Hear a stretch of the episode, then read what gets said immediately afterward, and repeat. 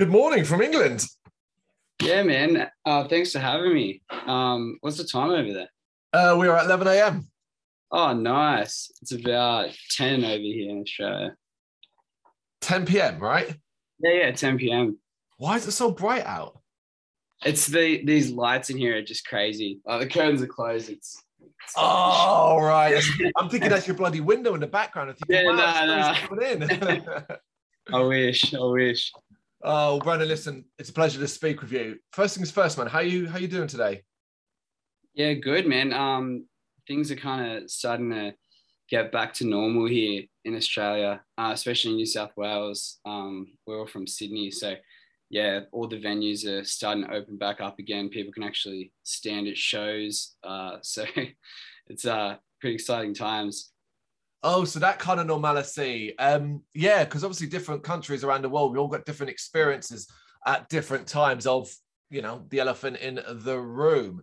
So you guys are kind of getting your gigs back to normal. We've had that for a couple of months now over here in England, um, to the point where now going to a gig feels normal. Yeah, I've seen heaps of videos of, of bands playing over there just so jealous. Like, I mean, I, I think I went to one festival a couple months ago. It was the only one to happen really uh, outside of um, WA here in Australia. And I was, I remember sitting in the crowd just feeling like this is so illegal, like, like I was doing something wrong. And I was like, just the whole vibe was just like, it's so crazy to kind of be in that setting again, which is really cool. Did it take you a little while to kind of adjust to that? That sort of Oh, yeah. this is okay now. Yeah, that's it for sure. Yeah, hundred percent. I mean, it's it's been all we're used to now is seated shows, and the whole yeah vibe change was crazy. Did you go to many of them? So we had a brief little run where we attempted, um, particularly in the rock and metal world, to do seated shows and stuff like that, but it just never really caught on or worked. Yeah, yeah, hundred percent. I mean, all our shows were were the same. I mean, yeah, like we kind of play a kind of rocky, like heavier rock, and it, all the shows. Like I think we've played three standing shows since we started, and the rest have all been seated. So the whole the whole vibe and everything's kind of insanely different. But um, I mean, it's just good to to be seeing live music. I mean, I think people still kind of stuck around even for the the heavier acts. It's definitely a bit weird, but yeah, I think people just liked being out and actually being able to kind of see live music again. Yeah, we kind of found over here, and I wonder if it's the same for you, that um, the desire uh, to see live music in the early days, particularly when things were coming back, the support was super strong. So, what might never have been a sold out show before was now a sold out show because it had been so long. Oh, hundred percent, yeah. And I mean, like a lot of the a lot of the venue. I don't know if it's the same for you guys, but we had like originally started a lot of the venues kind of opened back up like a smaller capacity, obviously because of the seated and all that kind of stuff. But it gave a lot of um a lot of the kind of the smaller acts to play on the bigger stages and still manage to sell it out, which was which was really cool. Yeah, it's a funny one, really, because um, I'll, I'll use a festival that took place in this year in our country, uh, Bloodstock, in August. I don't know if you know of it.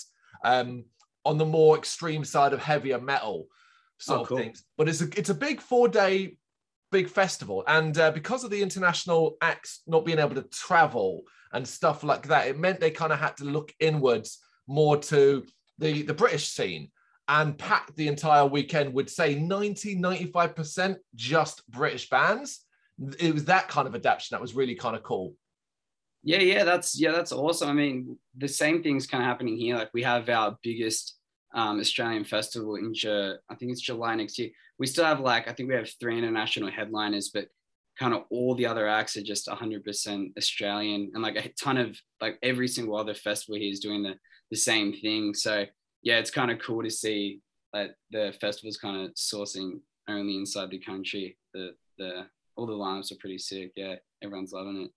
it's fun as well because um, particularly from an outsider looking in uh, who may not like dig too deep into say the australian um, rock and metal and music scene and only really know the big names that have come from australia and you know who i'm talking about and that then look and see a lineup that is filled with well i guess young and up and coming bands Yeah, yeah, for sure. I mean, it's it's weird. The whole COVID thing's kind of been obviously it's been more of a of a curse, but I mean, there's definitely been kind of some blessings for like the younger acts, especially. Um, and I mean, even with uh, kind of releasing music. I mean, this it's the whole kind of downtime gave a lot of acts um, some space to kind of drop some more music and like especially when there was no shows, it's like all people are focusing on it, kind of new releases and all that kind of stuff. So um, yeah, I think it's it's it's definitely been rough, but I think there's definitely some um, some like hidden gems that have come from this whole massive dilemma.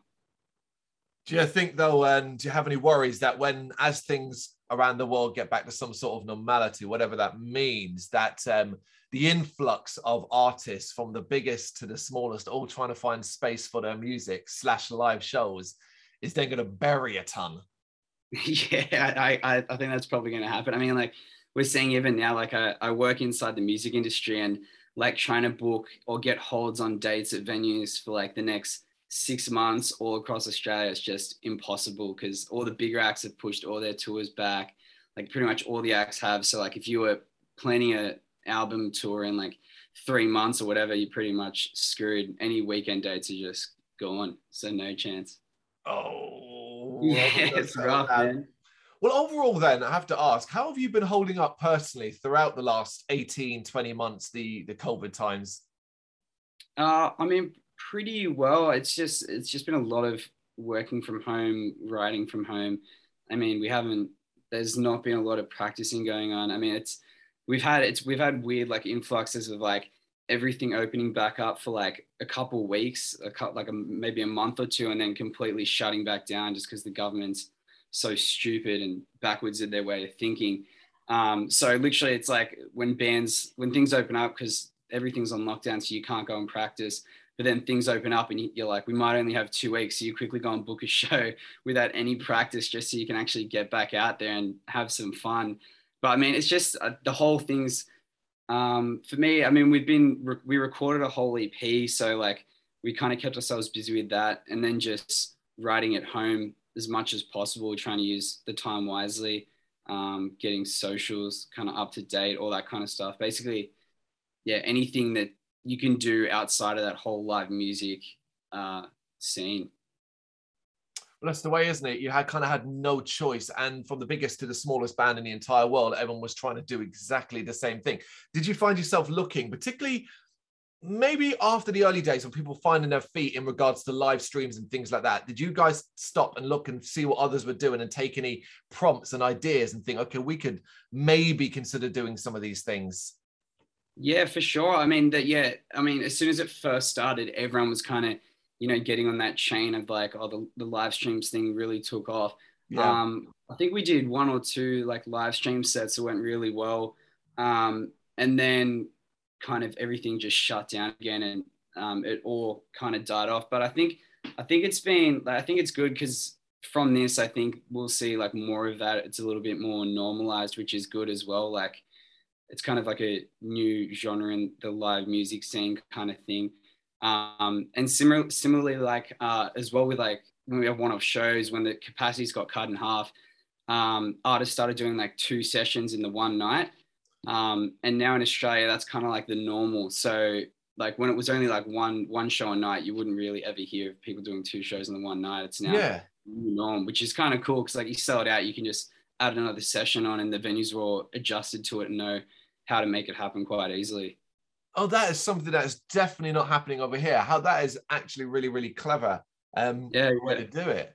Because I kind of felt like the live streams things, at least from our perspective here, became was a novelty in that um, everyone wanted to do it at first, and then a lot of the big boys, a lot of the big, big bands kind of did super, super cinematic versions of it. And it kind of then put the, that seemed to kill it in this country yeah. because it's like, okay, well, you, you can't top that. This person had thousands, hundreds of thousands of pounds behind this production in a live stream. What's the point of anybody yeah. else doing it? Exactly, man. That's it. Yeah, like if you're just recording it in your garage or whatever, you kind of get it. You kind of feel a bit uh, bummed when you see the the huge guys uh, with like their hundreds of thousands of viewers and all their donations and everything. Yeah. yeah, yeah, I agree. I reckon that's yeah, definitely what happened there. What um what if anything helped you guys get through the sort of diff- really difficult periods of the COVID times? Um, I mean, we like we have our group chat. I mean, it was just kind of staying in touch, I guess, and kind of brainstorming what we can do and what we can aim to do when it all ended um, and just trying to keep our minds or keep ourselves sane for one and then try and kind of keep focused in anywhere we can with things that we could control because i feel like at the start a lot of artists were like try like kind of getting really bummed out about like you book a bunch of shows that all get cancelled you have to move them. Um, and then but i think once you realize like you can't control any of that and you should just focus on what you can control that the whole kind of process got a lot easier. So i think we just kind of kept reminding ourselves about that um, stayed in touch and then yeah just kept writing um, and trying to keep focused on it all. That's all you could do at that point it won't surprise people i think as well like say if they checked out uh, some of your music, uh, particularly say the new video and the new song as well, that you guys are seasoned professionals and been around a very, very long time. But that's not actually the case with Radicals. You've uh, late 2019, right? Yeah, yeah. So I think yeah, almost. I think this will be our second year. Oh, I think it was our second year to the day, like maybe a week and a half ago or something. Oh, happy yeah, anniversary! Yeah. Yeah, thank you. yeah, it was a pretty rough time to, to start the whole thing. Came out the gates and it got shut down pretty quick. Well, take us back then. Um, how did Radicals get started?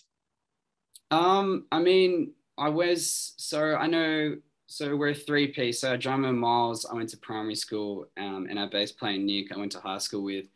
Um, and in primary school, Miles was the the band drummer and I was the backup band drummer. So I'd be like on the triangle and he'd be on the drum kit. I didn't, I was like, this guy sucks, like whatever. um, then through high school, I was in music class with uh, Nick um, and we used to write and jam all the time and just, you know, talk shit about music and what we'd like to do. Uh, and then high school finished and I kind of just was like, man, it'd be really sick to start a band. So I got Nick on board and he was keen as. And then I didn't know any drummers. So I was like, I could hit up that kid. And then I hit him up and he was like, yeah, man, cool. And we had maybe, I think like six practices. And then we just, for shits and gigs, just booked a show in our uh, hometown. Um, and yeah, it all just kind of took off from there.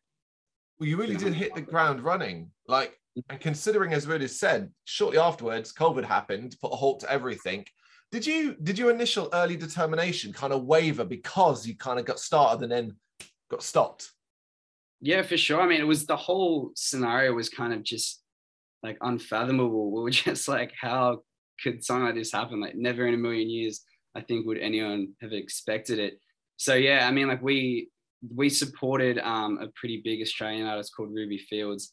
Um, to a, it was like a sold out show in front of like 400 people, and we were kind of like all on our high horses, like this is sick, stoked as. And then I think it was like a month or maybe a month and a half later when it all kind of came crashing down. So mm-hmm. yeah, it was uh it was pretty pretty intense. Um, but I mean, like in that scenario, it was like all the other bands were going through the same thing, which kind of made it easier seeing how they were kind of getting through it, and everyone was still talking in our scene. So yeah, I mean, it was it was pretty crazy at first, but I mean, what can you do? I guess.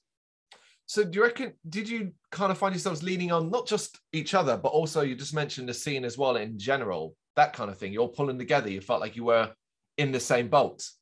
Yeah, yeah, I think so for sure. I mean, because like for us especially, we'd only played three shows when COVID hit, and then so we, we didn't really know any uh, many other acts in the scene, but yeah, they all kind of everyone kind of came together, like followed each other across socials and reached out and spoke about like geeing up shows when we could actually do things um, and supporting each other's music, especially like dropping a song and then everyone would share it. People you didn't even know, like bands you didn't even know, which was crazy. Um, so yeah, I, I mean, I think we were pretty surprised by how well the the scene and kind of the industry in terms of the the local bands kind of took care of each other. It was really cool to see.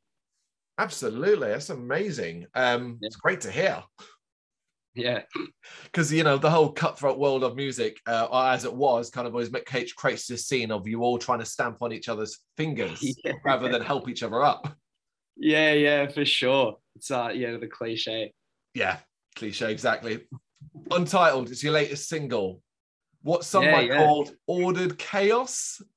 yeah, to a degree. Yeah, Was it as chaotic as it seems? Uh it's yeah. I mean, that's I think that's the perfect way to sum it up. I mean, that song was just I, I, this whole song focuses around like two notes on the guitar with like maybe three frets thrown in there somewhere. Um, and it was just a song where I just brought it to practice and I was like, I don't want this to have any meaning. I don't want it to make any sense. Um, like, let's just throw some words out there and uh, see what happens. So I just had this kind of melody in my head and I was just like, na, na, and I was like, what's three syllables? And we throw a word in there. Like, that's great. And yeah, the whole thing just came together to be this like crazy mess. Um, yeah, and it's been great. I mean, it's been hard to remember the words because none of them make any sense. And until we got to the studio, they weren't kind of set in place. So doing it live, it was easy and didn't really matter. But now that it's kind of out there, I have to learn the lyrics and try to stick to them, which is going to be tough. So we'll see how that goes. Oh, just release more music and then you can get rid of it from the set list. exactly, man. That's it. 100%. How about the video? So obviously you had that idea behind the actual song, but you also released a video at the same time. Uh, quite a, a watchable, unique video, I think is the right word. What, were you trying to express anything, or were you just trying to match up to the fact that it's a bit of a chaotic song? Yeah, no, that's that's spot on. So I mean, I said to the boys like, do we want to do a music video for this song? Because like, if we do, I don't really know what the hell we're gonna throw in there. And then uh, our drummer was just like, well why don't you be the mum, Nick be the dad, and I'll be your son, and then we can watch ourselves on the TV playing the song, and we're just like, okay, sweet. Uh, so then we we hit up our director, and he's like, yeah, this is amazing, let's do it. Uh, I mean, it was easy for the other boys. I mean, Nick put on his suit and his nice dress shoes. Miles just put on something out of his wardrobe, and then I had to get dressed up in makeup, shave my arms and legs, put on a dress, straighten my hair, and put lipstick on. It was uh, it was a bit different for me, but I mean, yeah, we, we just mucked around for like I think the, the whole day shooting was like six hours, and we were just having a great time. And it turned out pretty much. I mean, I don't know what we had in our heads, but that what came out we thought was as close as it was going to get to kind of that chaotic, confusing uh, vibe for sure.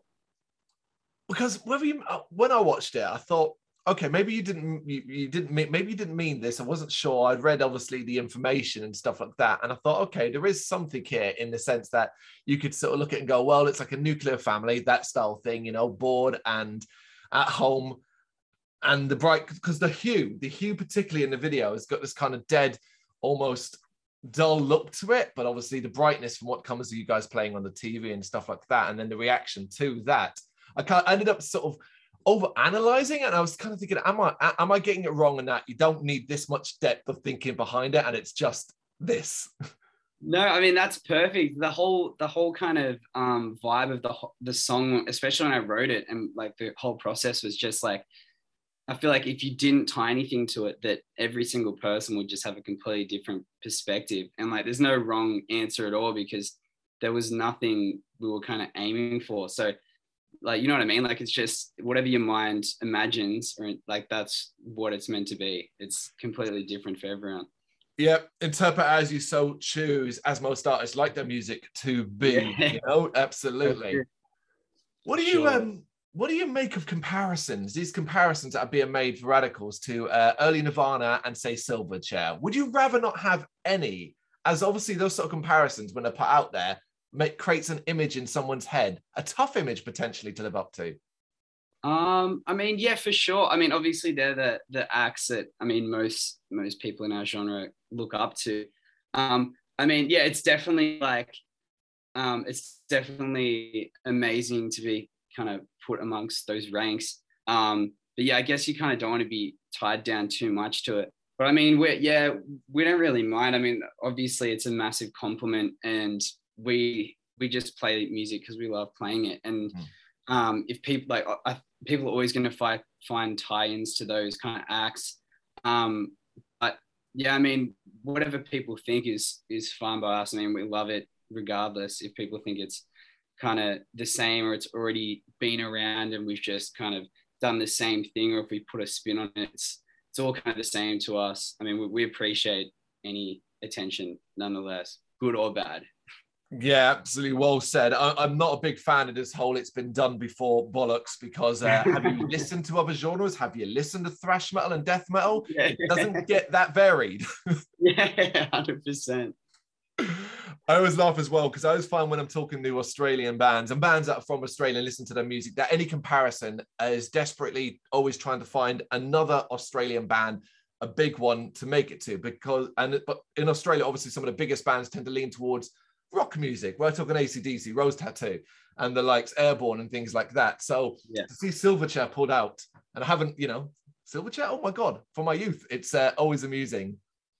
Yeah, yeah, for sure. I mean, when I heard the, I mean, I was a massive Silverchair fan growing up, and when I when I heard the comparison, I was like, holy shit! I was like, that's right, Silverchair and Matt, and I was and I was kind of like, yeah, it does, it does kind of make sense. Um, but yeah, it, it is crazy to kind of like have such that influence growing up and then completely like especially with Silverchair, just completely kind of forget until you hear about it and go, oh yeah, that's that's kind of cool.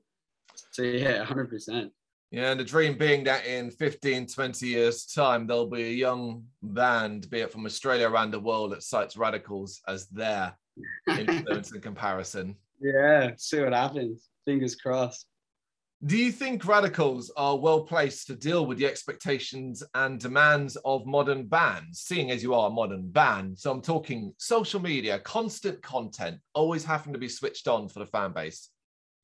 Um, I'm not too sure. I mean, we kind of just go with the flow. I mean, we don't we don't really put too much thought into to all our social media and um, all that kind of stuff.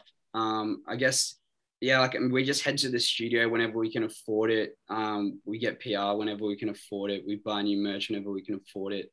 Just kind of yeah, just kind of go with the flow with the whole thing. And um, yeah, I mean, we don't really we don't really care too much about what what people think in terms of the negative side of things. And uh, I mean, the positives are all amazing. But yeah, I feel like we we haven't really felt too much pressure yet, just because I don't think we we notice enough. But um I guess that's a that's a good thing. it is a good thing, but you know, and I kind of hear it in your voice. You know, you you kind of have to, particularly as things grow. Oh yeah, yeah eventually. No yeah. choice. Yeah, I feel like we're in the lucky stage now. Where we can just go, nah, it's it's all good. Uh, but yeah, if things get a bit more crazier, then it'll be a bit harder to ignore. I think. Uh, do you do? I have to ask then, considering although you don't pay that much attention to it, when you do come to happen to promote yourself on social media and stuff like that, is it an aspect you enjoy? Do you can you separate band from yourself when it comes to having to be online? Uh that's a good question. I I don't. Yeah, I mean, I I have to handle all the social stuff just because Miles and Nick are completely useless at it. But yeah, that's I hate that part of having to put the captions in and all that kind of stuff and choosing what pictures to put up and all that jazz. I mean, I just try and keep it as kind of fun and basic as possible and not not try to be too serious with it or have a bit of fun. But yeah, I, I don't enjoy that that aspect. It's very tough uh, trying to figure out what to say. I um I don't think I speak to anyone, any band or artist, from the biggest to the smallest, that say they do enjoy it. Maybe they might have a few years ago, but I think these days nobody does. Yeah, it's just like a bit of a burden. well, yeah, when you're uh, being measured, when you're being measured on likes and follows rather than say views and sales, it suddenly becomes a different, um, a different story, harder work. Yeah, definitely, man. Yeah, the whole kind of everything now. It's you see artists above other artists who can sell way more tickets just because they have thousands more followers, which mm. is just crazy to me. And what does it mean? Because when you can buy them, when you can literally spend some money and buy them, does it really mean anything? Exactly. That's it. Spot on. Well, you guys have been making great headway in your own country, particularly short amount of time and COVID 19. Are you surprised that Australia has taken to you so quickly? Oh, uh, yeah, definitely. I mean, it's uh, we kind of just started this thing. I guess it's how kind of every artist or most artists start is you just sort of show looking at this band. It's just amazing. It, like you're having a great time. Everyone's having a great time. And you're just like, I'd love to do this. Like this would be amazing. Um, yeah, and when starting it, we never thought that anyone would kind of care at all. So um, when people did start giving a shit, it was pretty amazing. Um, I mean, it's still weird now going to shows and having just or even selling out shows or having random people come up to us and wearing our merch or saying they love our music. It's pretty surreal. I don't think any of us will ever kind of get used to it at all. Hopefully, there's a day when you do, and you get to be, I don't know, have a rock star moment where um, you get to do the whole "Do you know who I am?" bollocks. yeah, hundred percent. Yeah. Uh, what's um, what's have you? Well, I suppose not. What is? Do you have a sort of long term plan in regards to trying to break out of Australia? It's not the easiest task, as we know. Um, I mean, not. I mean, we've with this uh, next year we've started getting on some festivals, which is huge. That was kind of our next step. Um, but funnily enough, the next place we want to go to is the is actually the UK. Um, our drummers obsessed, uh, and all our favorite, most of our favorite bands are from the UK. So I mean, um, yeah, we're kind of trying. We're talking to some people trying to figure out how we can get over there and make it happen, um, and just turn it into like a massive holiday and just play in front of some um, some crazy people. Oh, cool. Right. Yeah. Come over for a week or something, play a few shows around some of the cities and then chill out. Yeah, yeah, sure. yeah, definitely. I mean, I've been I've been to the UK a few times and it's it's been amazing. Okay, that's awesome. Oh, see, I was going to ask, what if you could pick one place in the world to travel to tomorrow and play? Where would you go? But I guess you've already answered that. Yeah, definitely. Yeah, definitely. well, you said some of your favorite bands are from this country. What what mm-hmm. bands? Mm-hmm. Oh, I mean, Arctic Monkeys are the number one. Obviously, they're kind of, uh, I think, the pedestal, or at least for us, in terms of uh, rock acts. Um, and then another huge act we look at, look up to, especially in music and kind of our tones and stuff, is Royal Blood. Oh. I mean, they're absolutely insane. Um, but yeah, I mean, those are the two kind of main ones in terms of at least influences and uh, all that stuff. I mean, Led, Led Zeppelin, obviously, all, all that kind of stuff. But what what do you have any plans for the remainder of 2020? Well, I mean, we're almost at the end of we're halfway through November, so you may not have any. But what about into 2022? You mentioned some festivals. Um, do you have any sort of longer term plans that you can talk about? Um, yeah, I mean, we're this Sunday we're actually shooting a music video for our next song. Um, it's it's going to be even crazier than the last one so that'll be interesting. Um, and then we've got two uh, two hometown shows to finish the year off in December, um, which we'll be shooting another music video for. That one's uh, almost sold out, so that one will be really special way to kind of finish the year off because uh, now venues will be back to like normal capacities and everyone can stand again. So it'll be our first standing show in like over a year. So Awesome. Everyone's pretty stoked. Uh, and then into 2022, we've got uh, our EPs dropping at the start of the year. Um, we've got a festival over New Year's, uh, and then Yours and Owls festival in April, which is like one of the biggest ones over here. So yeah, really stoked to kind of play that. Uh, and then yeah, towards the end of the year, we've got two more as well, which um, aren't announced yet, but those ones are kind of uh, those ones are up in Queensland. So out in New South Wales, which will be um, pretty exciting, get in front of some new faces. Oh, awesome. What about um, actual releases? Are you just going to continue with the kind of singles or are you planning something bigger?